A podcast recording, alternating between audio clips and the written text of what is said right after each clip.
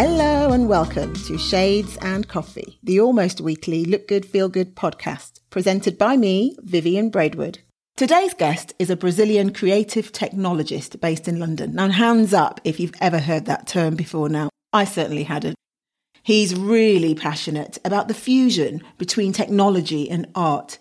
He especially enjoys working with physical installations and new futuristic technologies. Think AI, augmented reality. What I love about this super cool nerd is that he's always on the lookout for new ideas and opportunities to collaborate on any innovation that positively improves people's lives, people's well-being, or that simply blows your mind in terms of sheer awesomeness. And why not? Please welcome Pedro Galassi. I see guitars. Yes, I have an electric bass and an acoustic guitar. Beautiful. My I have only a few regrets in life. One is that I didn't continue to learn to play an instrument. I have the same feeling. I wish I had in my life put in more efforts and time on those instruments because I, I do love music. Well, thank you for making the time. Creative yeah. technologist.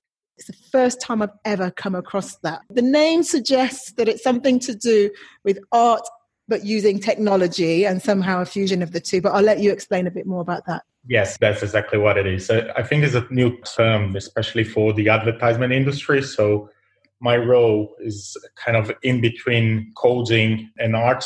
I usually work in between the team of coders and the team of clients so I can translate for clients new technologies and for coders what the clients are looking for. So I try to be always up on the new trends of technology. So trying to get the field of what is happening around artificial intelligence, uh, virtual reality, augmented reality, all of those new kind of mediums. I'm trying to keep up with all of them and, and translate to clients. They're not really used to those languages and getting the feedback and bringing back to code.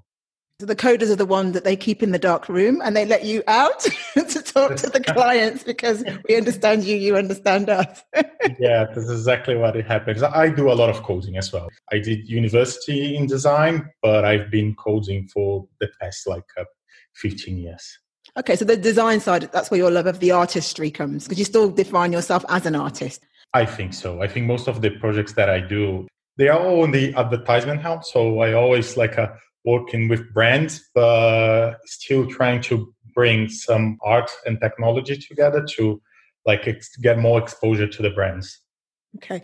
In terms of your uh, creative process, how does that feel for you? Because most of the artists I talk, pretty much all of them actually, talk about creating and then putting it out there and seeing how the world responds to their art, no matter what's the art, whether they're making shoes, whether they're making jewelry, clothes, fine art, etc. It's the first time I'm talking to someone where it sounds like you were commissioned. So you have this client facing side. How is that for your creative process? I do a lot of personal projects and commercial projects, and I think those are different things in a way. I think when you get like a briefing from a client, you kind of get a better direction. So you start with a starting point and you can get some direction from what the client uh, is aiming with his product and what is the goal that they want. So if they want to get like more people into using the, their product or if they want something for the brand specifically, you have a goal. So you can do some research, have a like a user research. So you see like a, what is the public target that you are going for and you follow some guidelines from the brand usually so you can't really extrapolate a lot of your creativity.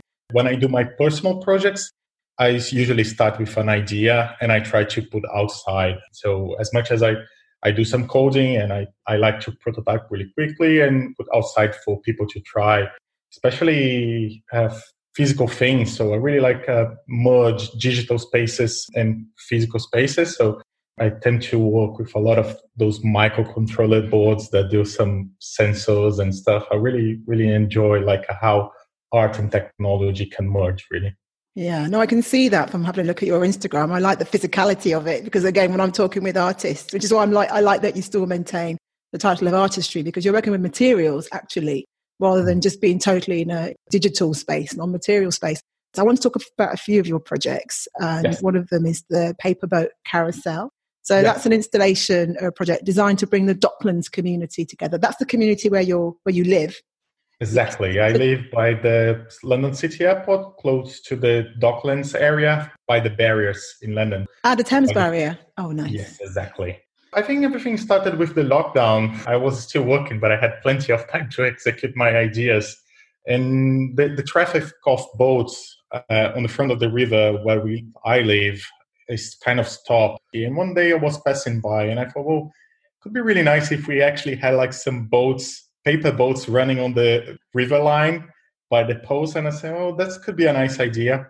And from there towards, I started to prototype this kind of boat carousel where people could draw paper boats and put them, them in a carousel, and this carousel would be running the boats around so all of the community could be part of it.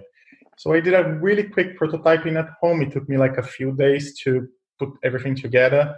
I went outside like a six in the morning because I was really shy to get my project outside. I, I, put all together in the front of the river as I was Banksy and I just ran out. And at the end of the day, I wasn't expecting to have any boats and was super nice because I went outside and I had something around like a 25 to 30 boats on the first round of boats. Oh, wow. During the day, I went a few times over there and I could see that people actually spend a lot of time doing the, the boats. And I could see from the drawings that there's a lot of people that actually put some effort on it. So they spend six to 10 minutes uh, drawing in a boat on the front of the river. So making people engage with the, your artwork, I think was, was the best part. It's funny because I can see posting those projects on LinkedIn or on your social medias probably wasn't the most the one that gave me most exposure, but it's probably one of the ones that I like more because you have this feeling of the community. So everyone gets together and you can see people drawing was like from kids to adults to a little bit elder people was super nice. And the idea is actually to keep this project running. I have something around, uh, I have 50 boats that people draw around the docklands. So from my neighborhood, 55 boats, I would say, plus a few friends that actually send me over boats because as I work on the advertisement industry, I know some uh, animation directors and some artists, so they send me over boats, and I will get all of those boats together and do like a really big uh, carousel. And then when I finish with this big carousel, I would take the original uh, paper boats and sell them individually and auction them to give the money back to some charities on the community. Oh, that's beautiful. I mean, I heard about you because one of the residents actually said, This is what's happening. They explained it to me and it still made no sense. Um, they obviously didn't explain it the way that you explained it because they didn't have the full picture. But what they explained to me was that during this time of proper, you know, lockdown, when people were allowed to go out a little bit for exercise or whatever, she had noticed that the uh, the rivers had gone quiet I love being on the river. And so I, I was listening into what's happening on the rivers and in Canal Trust. And yeah, the traffic had stopped. Nobody could move. The river based communities had to stay moored up, and um, all the other people who use the river had to stop. So, if you're living right by the river, you're going to notice that. So, I love the fact that you put all these boats back, you know, on the river and had this activity on the river um, once again. So when she was explaining it to me, the sense that I got, firstly, she showed me the picture that she'd drawn, and I thought, oh my God, it's like this scribbled boat. So I still don't get it. All I needed to understand was in the tone of her voice and in the energy that was coming from her. It was a positive experience. She'd really enjoyed it. It enabled her to kind of plug into the community. I didn't know anything about what a creative technologist was. And some of your projects, I thought, oh my goodness. Like, for instance, Don't Give a Finger Love the name, by the way, because this is one of the things that during you know lockdown and the big fear about the virus, the fact that if I needed to cross a road, you see all these people trying to press the button to get the, the, the lights to go red, or even at cash point machines, you know, you see people resorting to using their knuckle or trying to get a bit of tissue and press these buttons. So I love that you created this sort of physical device that's um, what is it? Is it motion sensor or something like that? Yes, exactly. That's exactly yeah. what it is. Uh, was on the beginning of lockdown. I was crossing before actually my my company put us back to to home. I was walking around the Oxford Street area, and I was noticing that all of the buttons in here you still have to press them. There's a few countries where The crossing lights, you have sensors, but not in London. I think uh, all of the crossing in here is still kind of physically uh, pressed, so you have to press the buttons. And this is completely pointless. I think, like, um, yeah, product designers should, an engineer should think better on these things. And, and this, like, a situation that we are now prove this thing that there's no point for us to be pressing but buttons that are not really necessary. And this project was kind of a joke with product design and engineering. So I, I managed to put together this little acrylic box with a small microcontroller inside that detects the sensors. And I bought some thumbs from uh, Magic Finger Tricks. So I put like a kind of a real thumb. So every time that a person crossed the sensor, the thumb actually press the button and activate the lights And it was a really nice project because I got a, a, lot of good feedback on this. And there's a lot of people that actually thought, whoa, this project could happen. And yeah, like, are you selling this to like a, the TFL? And I said, well, this, they could do something similar, but the mechanics that I did is just for like a kind of a joke. The reality is that they could have like a, just a light sensor on the front or a motion sensor on the front that could do the job.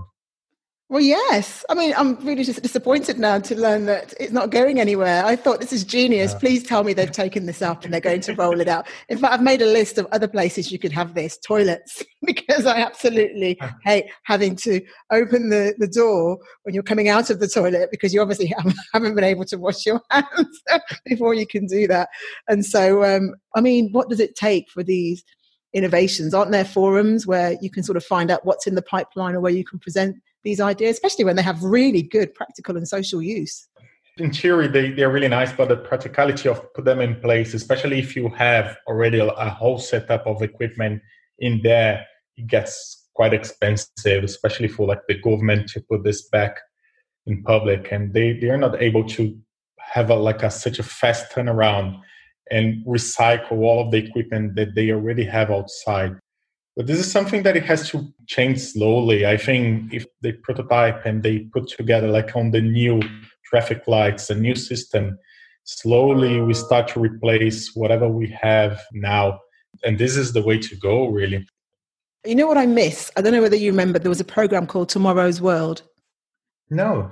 I'm probably showing my age. No, years ago. It might be something that it wasn't playing in Brazil. As I grow up in Brazil, I probably something that I haven't seen there. Okay, tomorrow's world, like the name suggests, they were always showing you the technology of the future. I was watching it as a child. It was fantastic. And a lot of what they talked about then is real now. But then it was like, woo woo, what are they talking about? But you believed it was going to happen because they were talking, they would show you prototypes and they should bring programs like that back. Yeah, I really like shows where they do predictions They're kind of real. It's not like you are watching Back to the Future movie that you see like a 2020 that you're going to have cars flying around and everything. They actually propose a, a real future, near future. That is really nice. Yes, yes. No, they should they should bring that back. And then some of the other projects that you that you did. There was one where you got a public library. Um, I my interpretation of what you're trying to achieve there is that it's a public library that operates a bit like the old Boris bikes. You take books, you leave them somewhere, and then you know your um, your phone or your device, your smart device, tells you and the world where these things are in case you want to pick them up.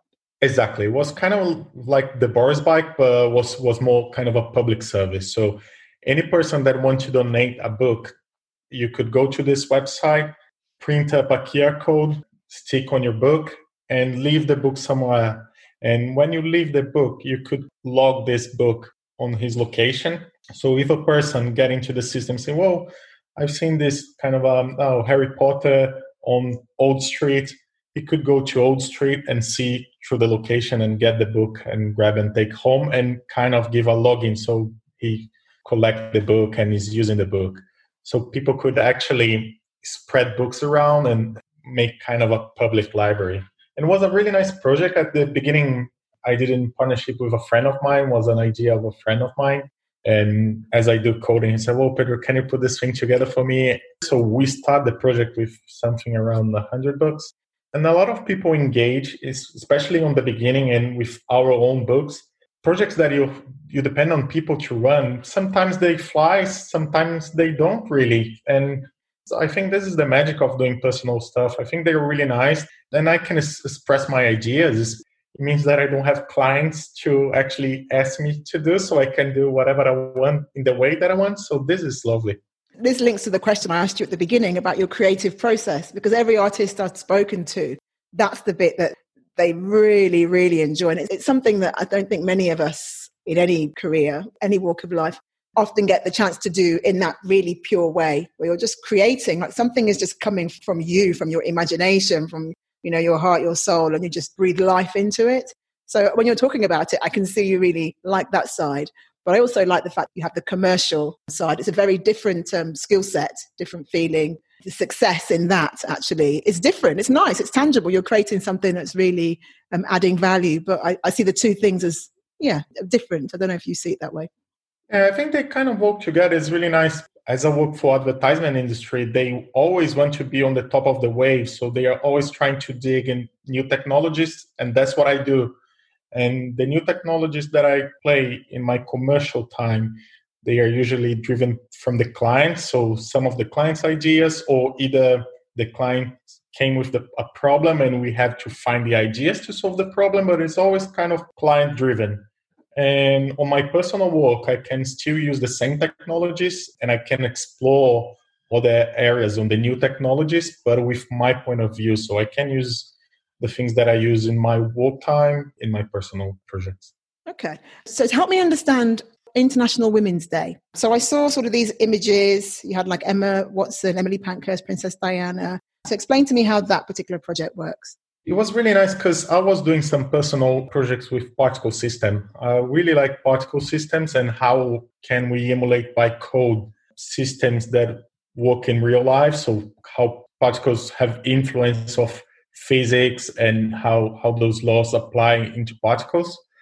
And a creative friend of mine said, oh, this is really interesting. And we were pretty close to the International Women's Day. So we said, oh, it would be nice to use this project to kind of express something for the International Women's Day. So we decided to get a few female characters from, from the time. So I think this project was done in 2016. We got a, a few girls to be kind of a, our inspiration for the project. So what I did, I created a particle system that could simulate the shape of the person. So you could see like a, a really nice artwork of the shape of that woman and something that was really nice is that I use live Twitter feeds to to be kind of those tiny particles from the particle system. So uh, I was digging into Twitter hashtag International Women's Day. So every single particle is actually represents a tweet that have the hashtag International Women's Day. So you could actually dig around and see the data that people been talking on Twitter and see what they are talking uh, about the International Women's Day. So it was pretty nice. Visually, it was really nice. If you hadn't told me who the people were, I could have guessed, I think, most of them. So that was sort of artistically nice, accurate. Yeah. It reminded me of when, you know, you see when they put together um, images of people's faces and you look closely and it's made up of lots and lots of postage stamps or something like that. So when you say particles, do you mean like each of what in my mind I thought were like the pixels? Are they are you saying each of the smallest component that went into make, you know, almost like the ink that made the image, that they were all yeah. live feeds from different hashtag. Exactly. Oh wow, International Women's Day. I wish I could have seen that in person. That's great. no idea how how many tweets and how like much data you get, especially when when you're targeting uh, hashtag in a specific day. So, uh, Gay Pride, International Women's Day, or Valentine's Day. If you if you dig those hashtags, especially during the period of time that those events are running, we have like a massive amount of tweets and feeds per second, really. So, uh, it's a really rich source of data. Wow, no, I'm really impressed with that. Um, but there seems to definitely be a theme in terms of there's always a lot of sort of positivity, a positive function, like with the with the one on the level on the crossing roads where you don't have to press or don't have to press on the lift.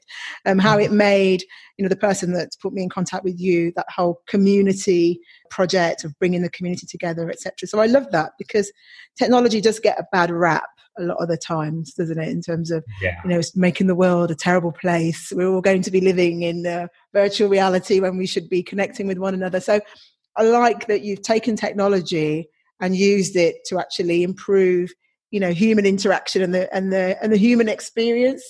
Yeah, I think this is the point of view that I really like on technology. I think everything started when I was well, 2012. I was doing a lot of game development, and then I saw a project that is called the Fun Theory that were related with technology and how technology could change your behavior for good. They built kind of a, a piano stairs on the side of an escalator so they could measure like if you have a fun stairs instead going to the escalators how people would behave and move to the escalator or to the stairs and change their behavior and this was kind of blow my mind at the time. I said well like i can be a coder that actually do something fun as well. And this was super mind opening so i could merge technology and make technology to be a good thing and make your life easier and make your life funny. Because i think at the end of the day what everyone wants is kind of save time to expend with your family and, and have more fun. And this is how technology should be i think yeah no I, I agree with you you know i'm totally up for anything that saves time you know makes things easier to do I treated myself a few years ago to a dishwasher for the first time. I will never go back to washing dishes, you know, apart from when I'm listening to podcasts because I just like to find something to do. Uh, 2020 has been a really unusual time. You know, have you been touched in any way by uh, the events of this year to the point where it's made you think about ways in which you could use your gifts? You know, is it something that's maybe inspired you to create something which brings joy, helps bring peace and understanding, that level of maybe human interaction of people from different spaces, you know, with differences, maybe coming together and understanding themselves a bit more.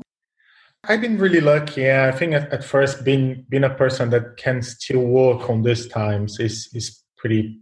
It's been a privilege actually, and and my industry thankfully wasn't affected.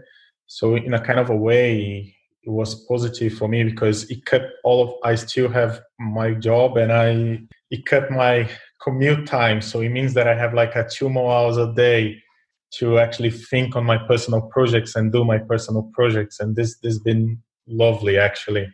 Um, i think the best that i could do until now is the paper boat. And, and i'm really proud because at least at the end i could bring some joy for the people that was passing by to the river um, but I think there's there's still a lot to do uh, for all of the people, and especially people that is, still have the luck of of doing work and being able to work, and, and there's always room for helping out people, um, either with time or, or with knowledge or whatever you can can really provide. And if you can make something for your community, you don't have to think big really uh, as the paperboat carousel proved me. If you do something really small but you you make a happiness of like a small community if you're doing your part and everyone do your part on your own community you you can do good for like a everyone.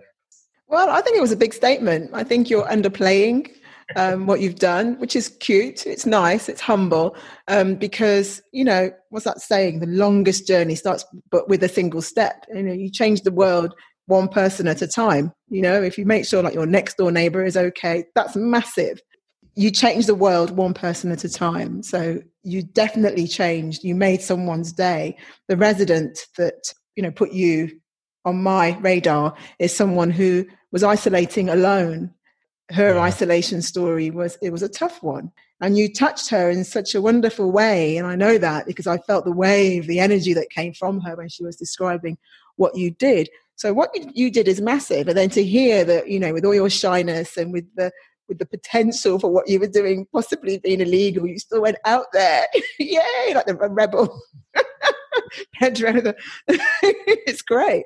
So if people want to find out more about you what are the best the best channel probably the best place to reach me is like social medias on, on my Instagram account or on my website. And yeah, I'm always happy to share like knowledge and, and actually absorb knowledge as well. I think implementing ideas, it's not always that I have ideas actually. And there's just a few people that code that are not a lot of people that actually do coding, especially on my field. And so I'm always happy to partnership and build up the ideas of other people as well. Oh, that's fantastic. And your Instagram account is? Pedro Galaski Labs. oh, excellent. Oh, it's been a real pleasure speaking with you. Keep innovating. Thank you. It was a pleasure to speak with you guys as well. You've been listening to me, Vivian Braidwood. Ask me any lifestyle related question or let me know which topic you'd like me to cover during our essential coffee break. Tag me and use the hashtag Shades and Coffee with Vivian on Twitter or Instagram. If you like this podcast, hit subscribe and please rate us. Shades and Coffee. Look good, feel good.